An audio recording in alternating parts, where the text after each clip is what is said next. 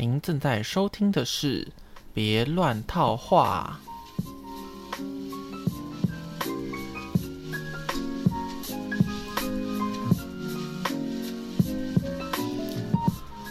Hello，我怎么觉得每个礼拜都好累哦，都好不想录哦？是不是因为我都安排在那个礼拜五的晚上来录音？那礼拜五刚好就是上班好几天之后最累的时间嘛？是不是应该改的时改个时间呢？而且因为这这礼拜开学嘛，开学之后我在补习班的上班时间又有点不一样了，所以变得是我可能又要更晚录了。嗯，但是白天就没有那种心情，觉得觉得那种好想讲话的心情。我觉得到晚上会有一种，嗯，有点累了，所以就没有那么多防备心，就想要放松，讲一些就什么话都可以讲那种感觉。就这几天台风来了嘛，其实台湾这几年都没有比较大的台风经过，然后。造成什么严重灾害？这一方面也是不错的事情，但另外一方面也会让一些人觉得台风好像没那么害，没那么危险，就是没有要去准备防灾的这个心情。我还记得有点怀念小时候，印象中停台风来然后停电的时候，家里就只能点蜡烛，然后蜡烛然后吃东西这样，那种。一一家人，然后窝在一个小小的地方，有点暖心的那种感觉。不过，好像我印象中长大之后就没有那种停电的状况了，就那种就是大家窝在家里面，然后停电很久啊，没有东西吃，没有东西看的感觉。有印象停电应该就是前就是去年吧，去年年中的那那几次停电，那是离离现在最近的几次停电还有印象的。呃，上礼拜我去高雄玩，怎么又出去玩了？哎，你在干嘛？怎么怎么有时间到处去玩？我上礼拜去高雄，主要目的是去看朋友的那个表演，看我好朋友 Sophia，算好朋友吗？反正他在那个他是海师大表艺所的，呃，现在在念书，然后那时候是大学时候跟他当同学，他在魏武营表演一个那个。算是亲子剧团吧，就是一个亲子的表演。那我之前已经去看过他不少次的表演，那这一次也是目标就是做亲子的导向嘛，所以很多爸妈就带着小朋友来。我上次有一次也是去那个国家应该是音乐厅吧，也是一个戏，也是一个戏剧，就是他的表演。然后哦，那是强哥，上次强哥音乐剧团。然后也是很多小朋友来，所以我就觉得，嗯，我这个年纪的人自己去有点奇怪。但这次去魏武营就更明显，因为有更多小朋友。然后觉得说，嗯，这个二十几岁的男生自己一个人来，好像有点奇怪。不过我也就是顺便去看看魏武营，因为魏武营开幕好像两三年了都没有去过，就去参观一下。不过场地没有我想象的这么这么大，就是那个它是一个。一个大公园，大公园有一个部分是魏武营这个一表演场地，然后那公园本身蛮大的，魏武营整个地方也很大，它有很多个表演厅。但是我这次去的是戏剧厅，就我进去戏剧厅之后就没有感觉那种哇，怎么那么大的感觉没有？因为我在买票的时候我就已经买，我想说不用买那么贵的位置嘛，我就买看感觉像是呃中间偏。边边的，然后有点偏角落的那种感觉，但是没想到我去离舞台还算很近诶，就是不到二三十公尺这么，就真的很近。然后那个整个厅，我后来去查一下，它整个容纳的观众人数是一千多个，但是我一看起来觉得，嗯，怎么感觉是一个有点迷你的厅感觉？对，不过这也可以让我比较近距离看到 看到 Sophia 表演唱歌。我觉得他唱歌真的非常好听，然后因为那算算是音乐剧嘛，所以每个角色都有出来唱歌一两次一两首。那我觉得他唱的真的是比别人好太多了。我今天就来推荐那个他的频道好了，因为今天没有要推荐什么书，就来推荐他的频道。好，等下再来讲。那去高雄还有去那个就是我好几年都没有去高雄，所以我就觉得蛮新奇的。那我不是说我常出去玩就喜欢去以前去过的地方嘛？但是因为高雄太久没去了，所以以前去的那些地方就没有什么感觉。以前会去什么？去西子湾，然后去博二，可是都太久，他都没有都没有什么印象了。所以这次就要特别去排一些行程。然后我觉得这次蛮有趣的，是我去了那个莲池潭的划水的水上活动。那那是我在第一天到高雄的晚上，我就在查，嗯，第二天有完整的一天可以去去玩，那要去哪里的？就哎，看到莲池潭有这个划水的游戏。但游戏就算一个设施吧，但那时候蛮犹豫的，因为夏天嘛，太阳很大又很热，我又是一个非常讨厌晒太阳的人，我又很怕自己很讨厌自己晒黑，所以我就觉得，嗯，要去玩这个吗？可是如果想要太阳不那么大的时候去，大概就是下午偏傍晚的时候，但那个时候又会下雨，因为这几天高雄还是台北都一直在下午后雷阵雨，还是要一早就早上去玩嘞。就十点去，然后感觉没有到超热的时候，但是早上不会下雨，说好吧，嗯，那就去玩玩看。那我印象中的划水就是有人是开着那种船，开着游艇，然后你在后面拉着绳子的那个这个活动。但是他们那边的特别的地方是，他们的设施是有像是想象是电，好像是电线杆一样的东西，然后它上面有挂着那个绳索。所以机器会拉着那个绳索，然后你再拉着那个绳子，所以这样子划水就不会有人去开着一个游艇帮你拉。所以我们就去玩。那因为第一次去呢，我昨天就稍微介绍一下那个那个设施。他第一次去，你要先上教练课，不然你完全不知道怎么开始滑。所以教练课大概就半个多小时，然后他也会让你先练习一下比较简单的呃滑。的姿势还有场地，因为它有两个算是两个怎么讲赛道吗？两个两个绳索的地方，一第一个地方是只有直线的，就是你直线那个滑过去，然后再游到岸边再走回来。那第二个地方它是一个环状的，就是你如果你只要不要不要跌到水下面的话，你就可以一直在上面这样绕圈。所以教练课的时候会先在岸上教你一些动作，然后呢确认你会游泳之后，你就穿救生衣上那个直线的那个，那他就教你怎么控制那个绳索的跟身体的位置啊，然后身体的平衡怎么摆正，然后还有你要怎么转弯，因为如果你在这边基础的地方你熟练之后，他就他就带你去那个会绕圈的那边嘛，那在绕圈那边你就要会选，你就要会转弯，不然你就会。撞到东西，或者是你就没办法完成那个赛道，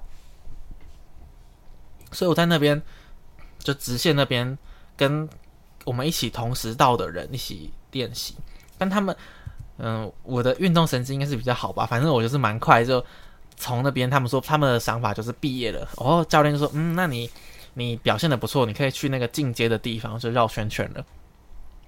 好，我想说那个其实那个时候我。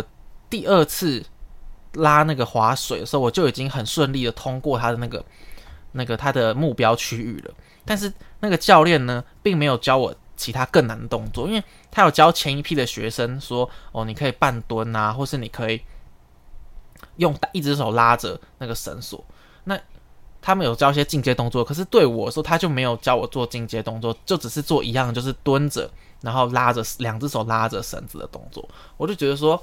嗯，是不是教练想要留我在这个基础区训练比较久，我就可以，我就没有那么多时间去进阶区？因为我们我们去买那个游戏时数是跟买小时的，你多少小时多少钱这样。所以他如果留我在这里比较久的话，我是不是就比较少时间去那边玩了？那就比较不会占用到那边人的时间。我就是这样想的。后来我才发现，我真的是以小人之心就度君子之腹。就那个教练，他其实是有看出我在平衡感上没有抓的很好。因为我到了进阶区那边的时候，我真的是一直出发就跌倒，出发就摔到水面，一直摔，一直摔，一直摔。我大概就失败五六次吧。到后来有别的教练就一直提醒我说：“哦，你要把那个身体的平衡感要稳住，不要一直晃来晃去的。那我觉得前一个教练应该就是我看到我一直晃来晃去，可是他也不知道，他可能不知道怎么跟我讲让我改进姿势吧。他只是看到我就是哪里做的不好这样，所以他那时候就叫我只在基础去多练几次。对，所以我到进阶区的时候，一开始就真的，因为他那个绳子绳索拉的一道很很快。就是你在岸边看可能没有感觉，可是你自己在拉那个绳子的时候，那个绳子力道很大，所以你必须用那个核心的力量和手的力量，让那个绳子能够靠在你的身边，而不是被拖着走。所以我就这样一直摔，摔到水面，干摔了五六五六次吧。因为你摔到水里面之后呢，你还要再游游游游游游到岸边，再把那个。板子，因为你是踩在一个板子上嘛，那个板子先丢到岸上，你再从岸上爬上来，然后再去排队，排队又排个两三分钟。虽然人很多，但他一次出发的很多批蛮快的，所以但是也是要排一段时间。排完之后你又出发，又两秒钟又摔到水里面，我整个是觉得好想放弃哦，因为我只买两个小时嘛。然后后来教练因为看我，就是我在前面。跟人家排队的时候，等了一些人要跟我一起毕业到进阶区，所以教练就帮我多加三十分钟的时间。但是我反正我一直失败到大概剩五十分钟的时候，我已经觉得我好想放弃哦，因为 因为好难哦，因为我看其他人都蛮轻松的，就站到就是出发，然后绕一圈嘛，然后就连跟我一起从那个基础区毕业的人，他都已经绕一圈回来了。我想说。啊！而且那还是一个爸爸哦。他说：“你这么厉害，那我这个年轻人试了五六次失败，然后都没有，我连成功滑上去个四五秒都没有，就掉到水里了。我就好想放弃哦。我想说啊，我来高雄玩不是要来放松了吗？结果结果来这里，然后我好不容易就是已经挑就挑战了来玩这个水上游戏。”结果我我还要一直这样面对失败吗？我说啊，好想坐着在旁边，然后吃泡面，因为他们还要卖东西吃嘛，然后在那边休息。后来想说，看到一个小美眉，她好像后来知道她她才十岁而已，她她也是很蛮厉害，但她就是这样滑滑滑。我想说，嗯，大家都在那边努力啊，我就这样放弃了吗？对不对？就想说，嗯，好了，那再试几次。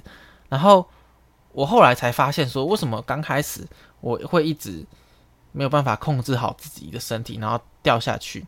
一方面是因为我好像有点想要用身体的力量去平衡它，但是有点就是做太多了，所以反而是没办法平衡。但其实教练跟我讲的，应该要是就是稳住自己的身体，不要乱动，那不要乱晃，你重心再摆低一点点。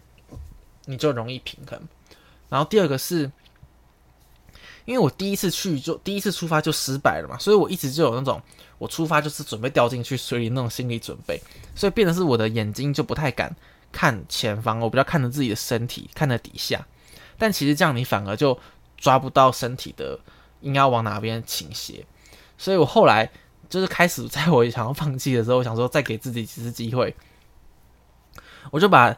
眼睛就看前方，然后身体放松，手抓紧，biu 冲出去，哎，这次反而就那个成功了，就是成功冲出去，大概三四五秒，至至少走过第一个小段。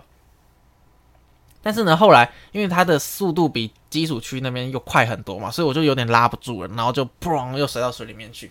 然后因为他每一个人，他每一个人间隔其实是蛮近的，所以。教练就一直提醒你说，如果你摔到水里面去，你要赶快游到边边，不然下一个人就会可能会撞到你，那就蛮危险。但是因为我第一次冲出去，我终于滑上去三四秒了，所以我已经完全忘记说我要做这件事情。所以后面那个人来的时候，他就看到我没有游走，他就赶快先跳下水里面去，这样才不会撞到我。我就可以跟他抱歉，因为他是一个外国人，好像是应该是德国人吧。那个在岸上，我稍微跟他们聊一下天，这样。好，那那接下来因为。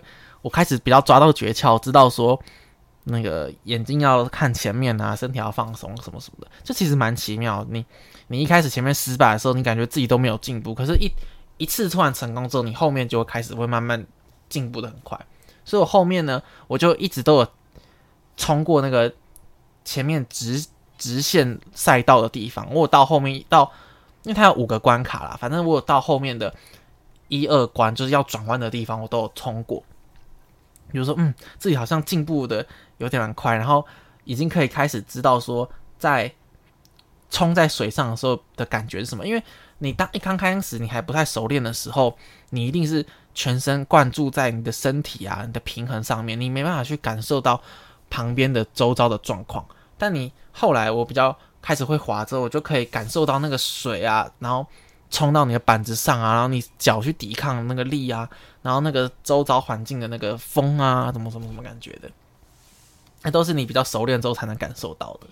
好，总之呢，在最后的最后一次、最后几次成功的力的经验呢，我就总共转了好几个弯，到最后一次，我的时间要到了前最后一次。我成功的转了三个弯，已经绕了半圈了嘛？那刚我有五个关要过，我已经成功转三个弯了，然后才掉到水里面去。我就说哦，终于，就是虽然最后没有完整的成功，但是至少有一点自己没有放弃，然后又成功到这个地方，觉得自己有点不错不错。运动真的消耗这些体力，感觉是蛮蛮有趣的，而且又是这种给自己一种挑战。然后你又突破自己的极限，虽然到最后没有完整的成功嘛，不过已经是一个很大的进步了。然后我有打卡，所以那边就可以送我一张免费的体验券。那下次来一年之内再去就可以玩免费的一整天。因为其实玩一小时，好一小时好像是四百，两小时六百。然后不对，我记错了，嗯。算了，忘记了。反正反正就是你很多大部分去玩的人都是玩一整天的啦，就直接包一整天的时间，他就可以一直冲冲，然后他也可以去休息，外面吃个东西再回来，还是可以用。但是呢，我想说我不想晒太阳嘛，所以我就不要到那么热嘛，那么下午。然后我有别的地方要去，所以我就只买了两个小时，就刚好我要走之前呢，突然下起大雨。然后害我要走的时候，我也就觉得很还要撑伞怎样的，就蛮麻烦。不过其他人因为他们下雨，他们只能在岸上等雨停，所以我觉得嗯，两个小时时间还不错。哦，然后，嗯，对我讲一下我去玩，这我觉得说，嗯，不是说你一定要很熟练，或许不是要很熟练才能放松的看。周遭，而是你要先放松自己的身体，然后体才能慢慢体会到那个在水里面的感觉，然后才能进步。没错。那这次去就是高雄玩，就是这几次出门玩，我都有一种感觉，就是因为时间不多嘛，就两三天、一两天的时间，你又很想要把那个行程都排得很满，然后我又不是一个在出门前就会把行程都。就排的刚刚好的人，因为我自己出去玩的时候，我常常就是想到什么就会做什么，对，要么就是前一天晚上想在想而已，或是当天早上再去想，哦，今天等一下吃什么东西啊，吃完要去哪里什么的。那因为你想要让吃行程很充实嘛，所以你就赶快想要知道说，哦，这个行程完结束要去哪里去哪里，就反而是就一直在用手机查东西。那这个出去玩不是就是要放松吗？结果比留在台北还更长。使用手机，觉得嗯，这是这是出门玩该有的东西嘛？但其实出发点就是想要让自己的行程变得满足嘛，变得变得充实嘛。但是有点像是书里面讲说，就是你做一些事情都不是为了当下，而是为了未来在做。就很多人会觉得，哦，我现在工作是为了以后的生活要怎样怎样，那现在读书是为了以后的工作要怎样怎样。可其实。我们要去更练习去享受当下的事情。我现在，我现在吃这个东西不是为了我吃饱之后要去哪一个景点，而是我在享受这个这个好吃的东西。对，现在这份工作呢，当然也是为未来退休一定是做做存钱的嘛。可是我也要享受现在这份工作带给我成就感，或是努力的报酬啊等等的，你才不会说人生就是一直为了某一件事情去追去追去追，然后你没有停下来好好看看。身旁的风景啊，人事物是怎样的？然后还有一个感感想就是，因为你自己去规划行程，你要规划自己住哪里、吃什么、安排时间嘛。其实你就是变得是掌控自己生活的全部了。那我就回想起小时候最开始给你爸妈给你的这个管理自己生活的权利，应该是跟金钱比较相关。他可能会给你零用钱，让你去买东西。那后来就比较是呃课业上，因为我爸妈对我的课业不是说。很严格要求，所以大概在国中的时候，他们就没有再管我有没有读读书啊、考试作业什么，他就没有再在意。那一方面也是我表现的让他们比较可以放心嘛。那再来就是到高中的时候，我爸妈也不太会管我什么时候回家、几点回家。你只要今天今天如果不回家，你要去同学家住的话，要特别跟他们讲，不然他也不会说：“哎，你今天十点前要回来哦。”不会这样子。那到了大学，我就是更进一步。就是搬到外面去住了嘛，所以不管是时间上的安排，还是我要去哪里，他们都根本就管不着嘛。所以我觉得在这一切从金钱、课业、时间到空间上，你一步一步找回自己主宰自己生活的权利的话，其实你就是掌控自己的生活，然后慢慢变得是这个呃，你的人生就是你自己负责嘛。所以我觉得爸妈在这一点上做的还蛮好，他们比较没有。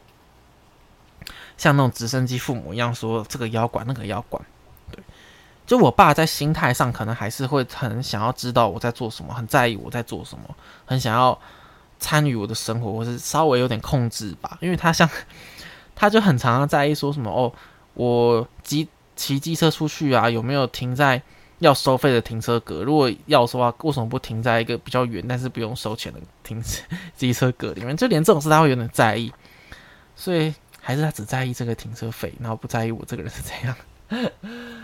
反正总之，我爸心态上可能会有点在意我，但是他表现出来的行为，并不会让我觉得说他很要要控制我生活或怎么样。因为像我搬出来住，从大我从大四的时候搬出来住，算因为我大五，反正我大学毕业前两年出来住了，然后我。已经这里已经是我住的第三个地方了，但他们从来不知道我确切住在哪里，也从来没有来看过我我住的地方。他们有说想来，但我都拒绝他们。但他们也没有因为我不让他们来就很生气哦，干嘛？他们就只是觉得，唉，我小孩都不让我看他住在哪里，这种感觉吧。唉，哦，然后我去高雄的时候还有蛮特别一件事情，就是我在路上被被记者拦下来采访。那个时候很奇怪啊，就是因为我我去三天两夜，我两个晚上住的地方是不同的，所以我第二天的下午我要拿着行李去我第三天就我第二天晚上要住的地方，然后我就骑着 U bike，然后我把行李这样拖在地上，就是我一边骑车一边拖行李，然后刚过一个马路，这个这个时候一个摄影大哥呢就突然拦下我说：“哎，可以问你一个问题吗？”我还没有意识到说他是要访问我，但他就他就我说可以啊，他马上拿起摄影机，然后旁边有两三个人也都拿起一台摄影机对着我，然后又有一个女生呢就拿着三支麦克风就拿在我旁边，原来他们是三家不同的电视台就在访问我关于一个一个一个废弃的建筑物上面贴了一个布条说哦这个设计师不会设计房子但会设计人，好像就是说坑了他一千八百万什么的。的一个抗议的布条，其实我在就是准备要回去拿行李要到下一个地方的时候，我就看过那个建筑物的布条，我还把它拍下来，想说要不要回去查一下这是什么新闻。所以当下他访问我的时候，他就说：“哎，你有看到这个布条吗？那你你。”看到什么感觉？你会好奇吗？什么什么？我就我就讲说，哦，那时候就想要拍下来查，然后我觉得这个真的是不是发生什么奇怪的事情？不知道为什么要讲要骂他的设计师，还干嘛干嘛的。然后这个就被剪成了，我刚刚说三家电视台嘛，是他们访问大概一分多钟的片段，那三分三家电视台就各剪了十几秒到他们的新画面里面去，就说，哎，有个路路人也是这样子，觉得很好奇啊什么的。哎，就说，哦，原来这是。他们做新闻的样子，就是只要访问一个人，那三家电视台都可以同时用。对，不过我就觉得说，我这个人应该是 到底为什么会被拦下来访问？因为我平常就蛮常被问路的，其实我也不知道为什么。而且通常你会觉得说，呃，假设我想要去问问别人路，应该是问他，呃，感觉没有在做什么事情嘛。可是我常被问路的时候，要么就是戴着耳机在听东西，要么会戴着墨镜，然后就被抓下来访问。我想，我我的脸到底是多和蔼可亲，还是 还是多无害，就让大家会想要问我，我是有什么问路脸吗？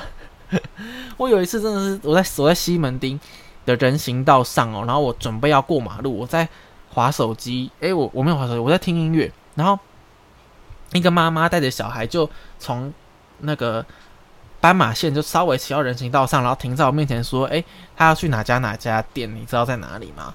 然后我那时候还不太熟。就是他问我什么路我还不太熟，所以我就拿手机帮他查。我说我都戴着耳机了，然后还要停下来问我路，真的，嗯，对，所以我就觉得一定是我的长相让让人觉得很亲切，会不会是这样？然后学生就会蛮喜欢上我的课呢？或许。好了，那我刚刚说今天没有推荐什么书嘛？其实我觉得最近出去玩，因为假日出去，然后。平日要上班，主要没有时间看一些书，真的是不太好。好了，下下一下一集一定要来讲一本书。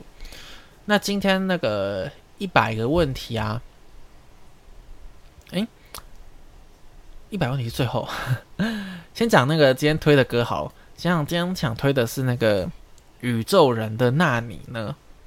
就宇宙人的歌也是有一蛮两三首蛮好听的吧。但是我最近在那个。YouTube 没有直接推荐我这首歌，就叫《那你呢》，然后我就觉得蛮好听的，可以推荐大家听一下。然后刚说那个，我去看那个 Sophia 的表演嘛，她的 YouTube 频道本来应该是叫做 Sophia，但她现在改叫张明竹。找一下，对，张明竹呢，我等下把那个链接贴上来好了。反正他的频道上有很多他。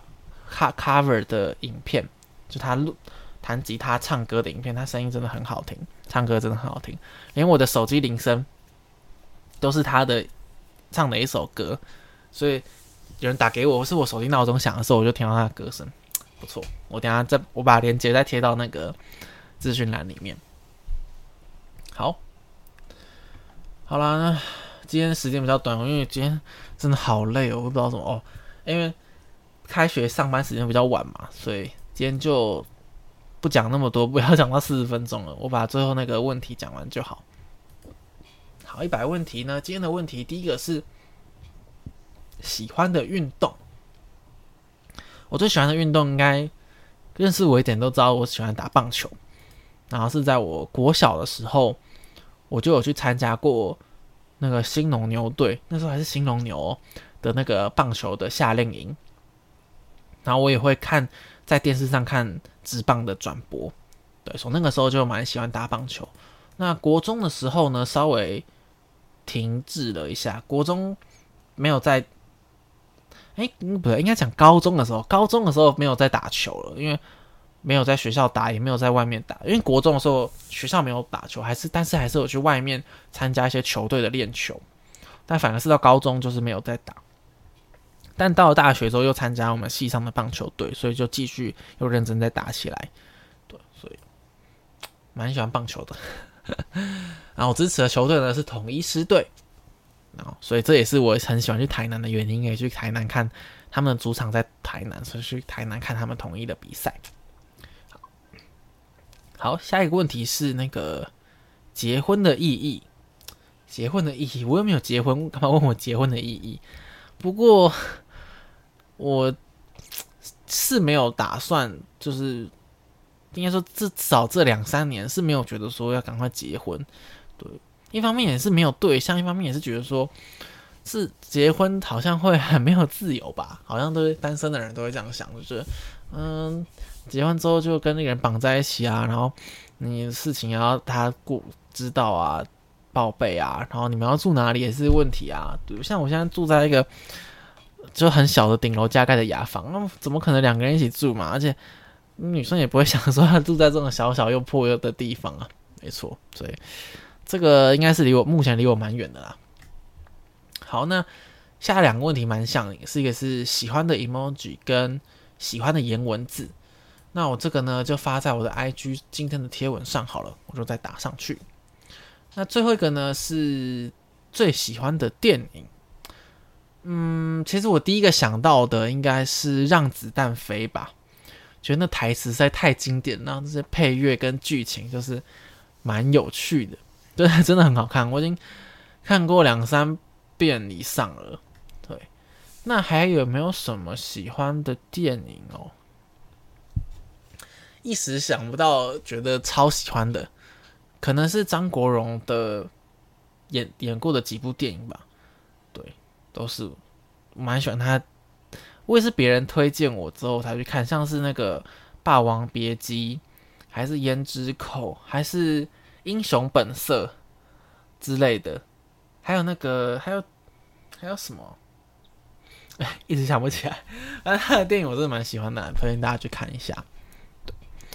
好，那今天的节目呢，还是有些东西没有讲啊，下次再讲。因为今天真的好累哦，好想睡觉啦。那么今天三十分钟也到了，那就先这样啦，大家拜拜。